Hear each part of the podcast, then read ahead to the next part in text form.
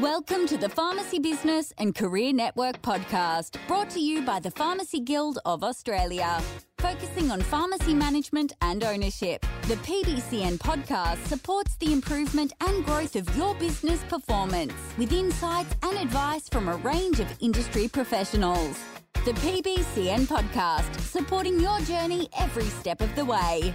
In 2023, once again, pharmacists were on the front line, continuing their amazing commitment and efforts in supporting and caring for their patients and the wider Australian population. As always, community pharmacies have continued to show that they are ready, able, and willing to provide vaccinations and health services to all Australians, as well as to continue to provide expert medication advice and management. And once again, in 2023, we had the absolute pleasure of welcoming some fantastic guests onto this show who shared some amazing stories, experiences, challenges, insights, and advice for us all.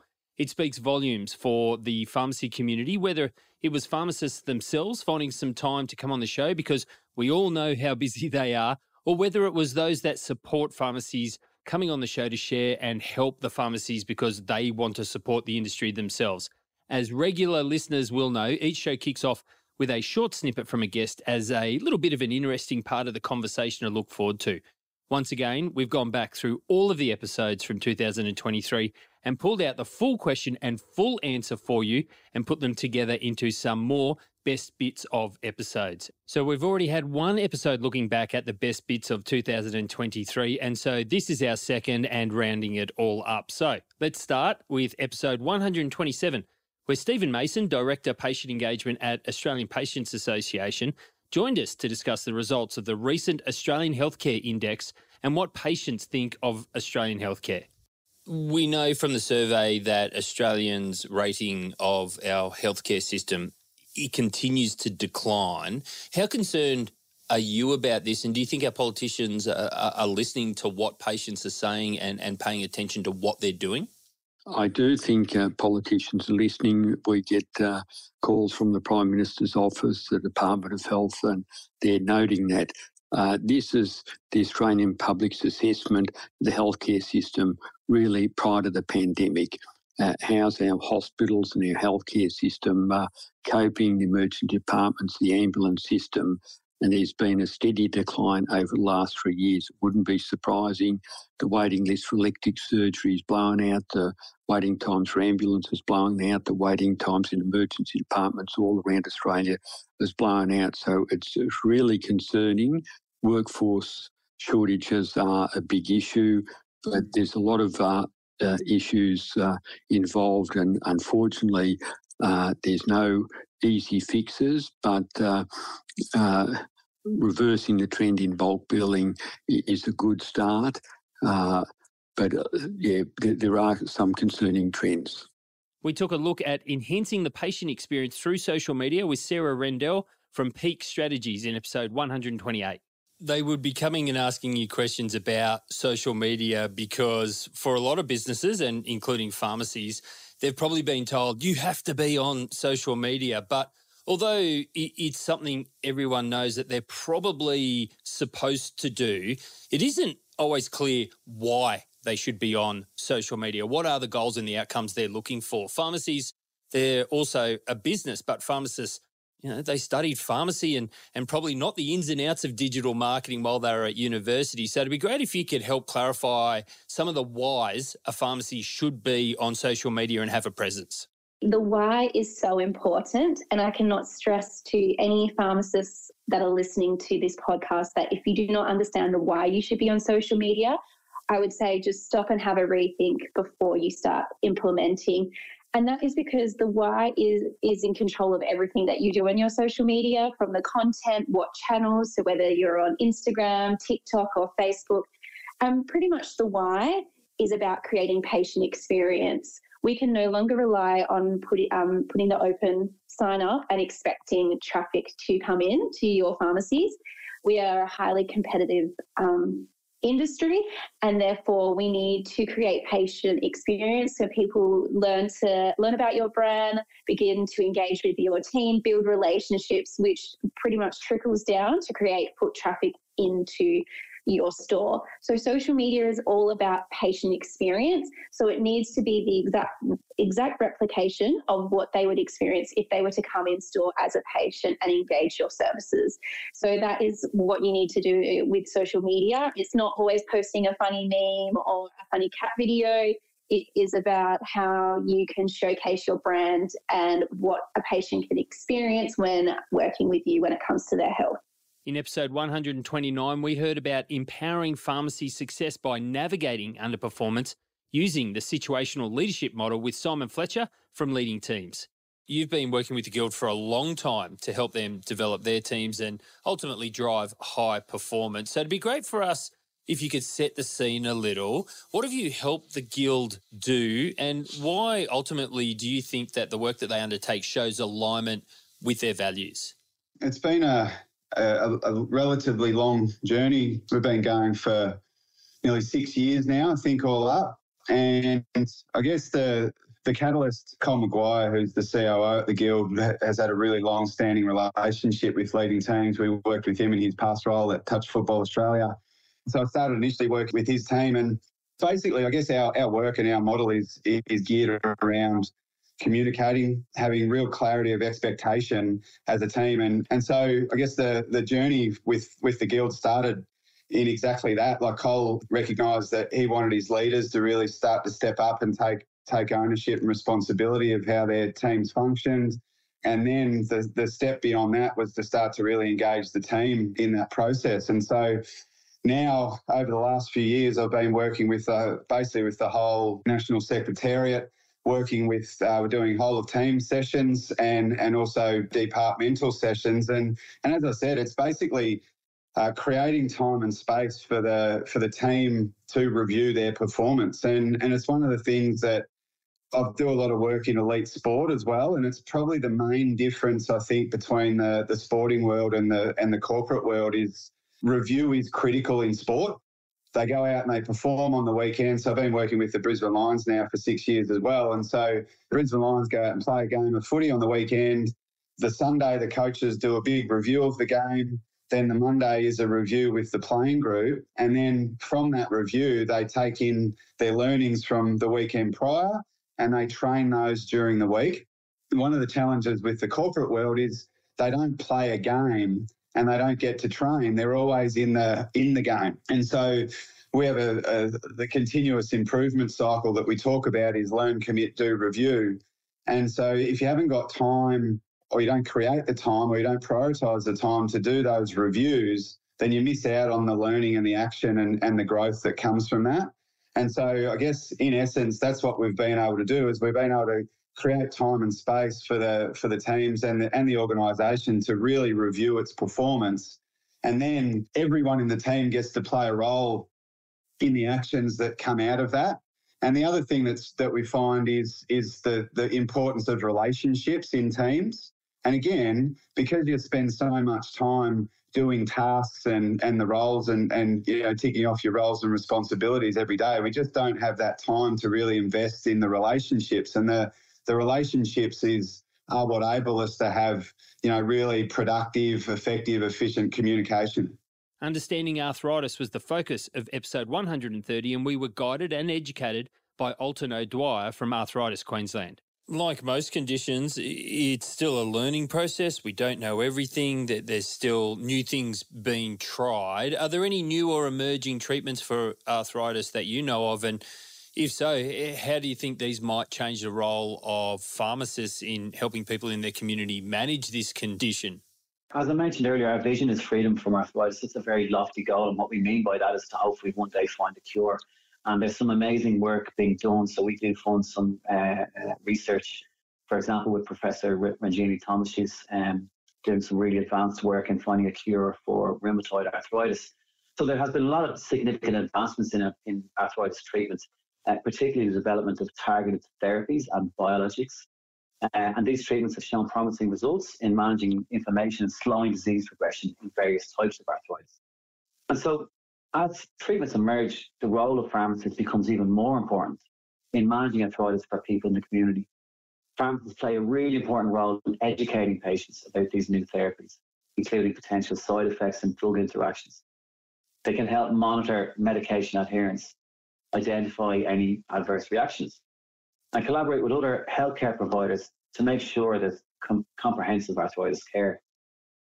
So pharmacists are well positioned to offer personalised support, guide patients in self-management techniques, and address any concerns or questions related to their arthritis treatment. In episode 131, we return to a panel of Australian and international pharmacists, some of whom are trained as prescribing pharmacists who spoke at the APP conference in March in 2023. This panel session took a deep dive into the experiences of prescribing pharmacists in the UK, discussing how pharmacists need to prepare, how new programs will actually be rolled out, and how full scope will assist patients. As such, there is no specific highlight from this episode. So let's skip to episode 132, which is always a really popular episode each year. And that's when we catch up with the winner of the Pharmacy Assistant of the Year. In 2023, the award went to the very deserving Colby Deek from Craignish Pharmacy in Queensland. Just one nomination can make a huge difference to someone. Why do you think that more people should maybe take a moment and actually nominate some of the many wonderful pharmacy assistants that are out there today? Nominating a pharmacy assistant, I mean, it seems like a, a pretty easy little thing for an employer to do or, or a colleague to do just go online, enter it in, but spend the time putting the effort in as to why you're nominating them. And because when they get that response to say you've made it as a finalist or you've made it as a state finalist, to read that and read that someone else has seen that in you or you know knows that about you and respects that about you, that's that's what is going to kick your butt into overdrive and go right. I can do this. I know I'm good at this. Okay, someone else has seen it. I can do this because we're not more, we're not just pharmacy assistants, we're way more. So more and more people should nominate for pharmacy assistants. And I think, you know, personally, in, you know, just in my experience after 20 years, it's taken me this long to get here. I don't know, maybe a little bit more recognition for pharmacy assistants. I mean, pharmacy Patty is incredible. The way that they do it, it is absolutely incredible. But so many people don't know about it. And you know, I'd really like it for people to know more about it and know, know more about what their pharmacy assistants actually do. And maybe, you know, even some of my, my customers were like, why, why couldn't we nominate you? Why couldn't we vote? You know, they didn't know anything about it. And could you imagine, you know, next year's finalists getting nominated by Mrs. Smith down the road who said, she helped me with this and I feel so much better and, you know, she's changed my life. That would be incredible for someone else to read. Like, it would, yeah, I think just a little bit more advertising, I guess, or promotion. In episode 133, Kylie Hancock and Shane Dealing shed light on an invaluable resource that's often underutilised but can make a world of difference in the lives of not only pharmacy staff but also their close family. The TELUS Health Employee Assistance Program. Something that's quite common is that people they might be hesitant to call a professional to speak with, maybe for a wide range of reasons. It might be that they're worried that their issue doesn't really fall within the spectrum of, of things that EAP can help with, or it might be that they they feel their issue isn't serious enough, or they have anxiety at the moment. But when I get to speak to somebody, I won't have anxiety, so it comes and goes, and I'll be able to manage it. Or they, they may just feel as though they're just wasting someone's time, maybe taking up a slot. What are some of the things that a user can actually talk about and get support with? First of all, there's no issue that's too little or too small that could be discussed and talked about in an EAP setting. I always, when I'm working with clients or, or giving sort of discuss or having discussions like this, I always tell people the best time to do something is when you have the insight that this may become a problem. And they, they're sort of the things that you're alluding to there, Daniel, that people thinking, well, this might be an issue, but then it may not be an issue when I get there.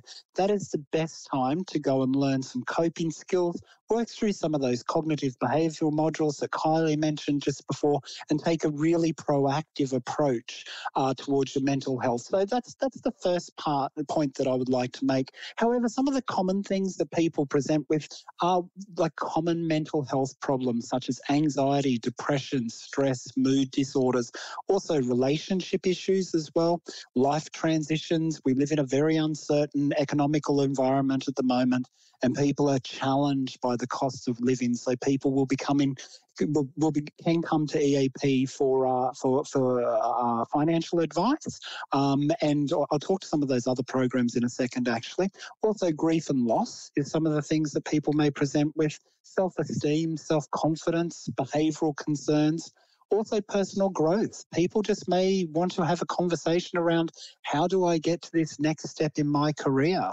Um, even though people may think this does not fit within to an EAP bracket, it does because you're looking at how do I improve my my well-being through my career outcome. So we can discuss and work with people on things like that as well. Also, parenting and family issues is a common thing that people come to EAP for as well. Um, work and career issues, coping and stress. Also, um, as I mentioned uh, briefly before, through the EAP program, we have access to manager consults as well. So this is a specific program that I manage that um, our clinicians that also have HR and management experience only undertake this service. And that's targeted for specific, specifically for managers to help them deal with some of the difficult conversations that they may be having with employees. It could be, for example, that they have an employee that is presenting with a mental health issue, but they're also p- performing really poorly. So, where does that boundary sit around? Um, how do I performance manage this person while simultaneously ensuring that I'm not doing anything that really triggers their mental health uh, issues. This is a really delicate balance. So our clinicians can work with managers and help them through that and navigate that area. The other things that people can access EAP for is for legal and financial advice, and then also nutritional services as well. So I guess probably the key thing to remember in my view is that all of the clinicians that TELUS are trained to provide a safe and non-judgmental space for uh, your your employees to discuss their concerns and help them develop strategies to move forward in whatever it is that they're presenting with. In episode 134, we took a look at compounding, where innovation meets patient centered care, with Jack Hammond, proprietor and compounding pharmacist at AC Farm, Gold Coast, Queensland branch. As you said before, you've had a long career in the industry. And so I would imagine you've had lots of experiences where compounding has played a huge part in a patient's health or, or their quality of life. Do you have any memorable cases or experiences you can share with us? I've come across a patient's husband that's actually called me. She was on hormone replacement, and the patient's husband actually called me to say, Thank you so much. You've actually saved my marriage because she he said that that she was during menopause. It was just crazy times, and as soon as she started taking this medication, she was a changed person. He said. So I mean that that's a good experience for both me and him and her. Uh, as well as I've had interactions with when it comes to the veterinary side of things as well. SeaWorld approached me because they had some manta rays that were getting very sick and they had a manta ray expo with lots of manta rays and there was about three or four dying every day because they couldn't get this medication into the manta rays because the, the, the tablet kept dissolving before it went into the stomach. So it dissolved in the water. So they asked me to put that antibiotic into a special capsule that didn't dissolve in water and as soon as it, they, they got it in there and swallowed it, it, it saved a lot of the manta rays from, from, from dying and then they approached me about some dolphins that they had that were eating the seaweed and they were having problems digesting the seaweed. So I had to put a uh, digestive enzyme into a capsule so they can give to the dolphins so they would allow them to better digest the, the seaweed. I think they're the, the most memorable cases that, that, that I've come across. We learned how to do the right thing when something goes wrong in episode 135 when Hayley Smiley from PDL joined the show. When it comes to mitigating the risks that you see day in, day out, what are some of the most probably important steps that a pharmacist can take? Ensuring that you have robust procedures in place for areas of higher risk is of utmost importance.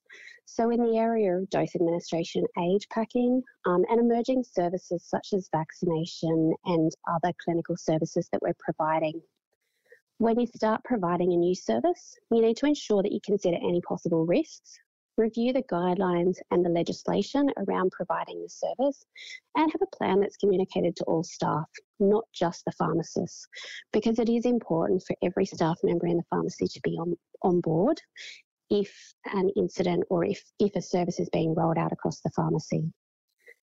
In those new areas, if an incident happens, it's really important to ensure that it's handled personally and professionally. We often see incidents escalate um, because they haven't been handled well up front, and the patient feels like the pharmacist is maybe focused more on providing excuses and explanations rather than simply apologising. So, learning from those incidents can be really, really important um, moving forward as well. And finally, in part two of our Best of 2023 episodes, we heard from Mark Ustigo from Australian Psychological Services about understanding and managing aggressive behaviour in the pharmacy. You've just spoken there about some of the flags with regards to staff interacting with patients and earlier how staff can manage their own stress. But ultimately, it's, it's impossible to avoid all aggressive situations, even if you see those flags and you're you're pretty self aware about making sure that you're trying to control your own stress. As such, what are some practical strategies that pharmacy staff can use to de-escalate tense or aggressive situations with customers? So it's happened, we're aware of it, we, we couldn't avoid it, we're in the middle of it. What are some strategies that pharmacy staff can use to, to de-escalate that? I think it comes back to some of that communication competency, if you like, and looking at how we're engaging and communicating with our patients. So, the first piece for me is that demonstration of empathy and there's, there's a difference between empathy and sympathy, right? So sympathy is feeling sorry for someone, whereas empathy is actually taking that moment to think about what it's like to be in their shoes. So that demonstration of, of empathy and, both at the, the cognitive and emotional level and, and, and kind of relaying that to the patient can be beneficial. I think there's a, a piece in there around active listening uh, and, and, taking the time out to, to hear uh, you know, what the, the complaint may be or the concern or, or the trigger around the aggression. Uh, there's a, a, piece in there around acknowledging, you know, what the person's going for or, or going through. And, and, then finally, I think there's that piece where if those techniques aren't using to de-escalate, how we might start to, to introduce some more assertive language around the behaviour being inappropriate. And so, you know, things like needs-based requests so, look, I, I need you to slow down so that I can best support you with your request right now or so that I can fill your script or, or, whatever the situation may be. And I think, you know, there's a big difference between things like slow down and calm down. So if I tell you to calm down, don't play tell me to calm down. Who are you telling to calm down, right? But if I ask you to slow down, or can you yell slowly, please, so I can better understand you? Have you tried yelling slowly? Right. So even the language we're using in those needs-based requests can be really important. So having some of those things to, to back us up. And I think the it's recognizing though we aren't able to de-escalate all situations. Someone may be drug affected. Uh, there, there, may be other uh, issues at play.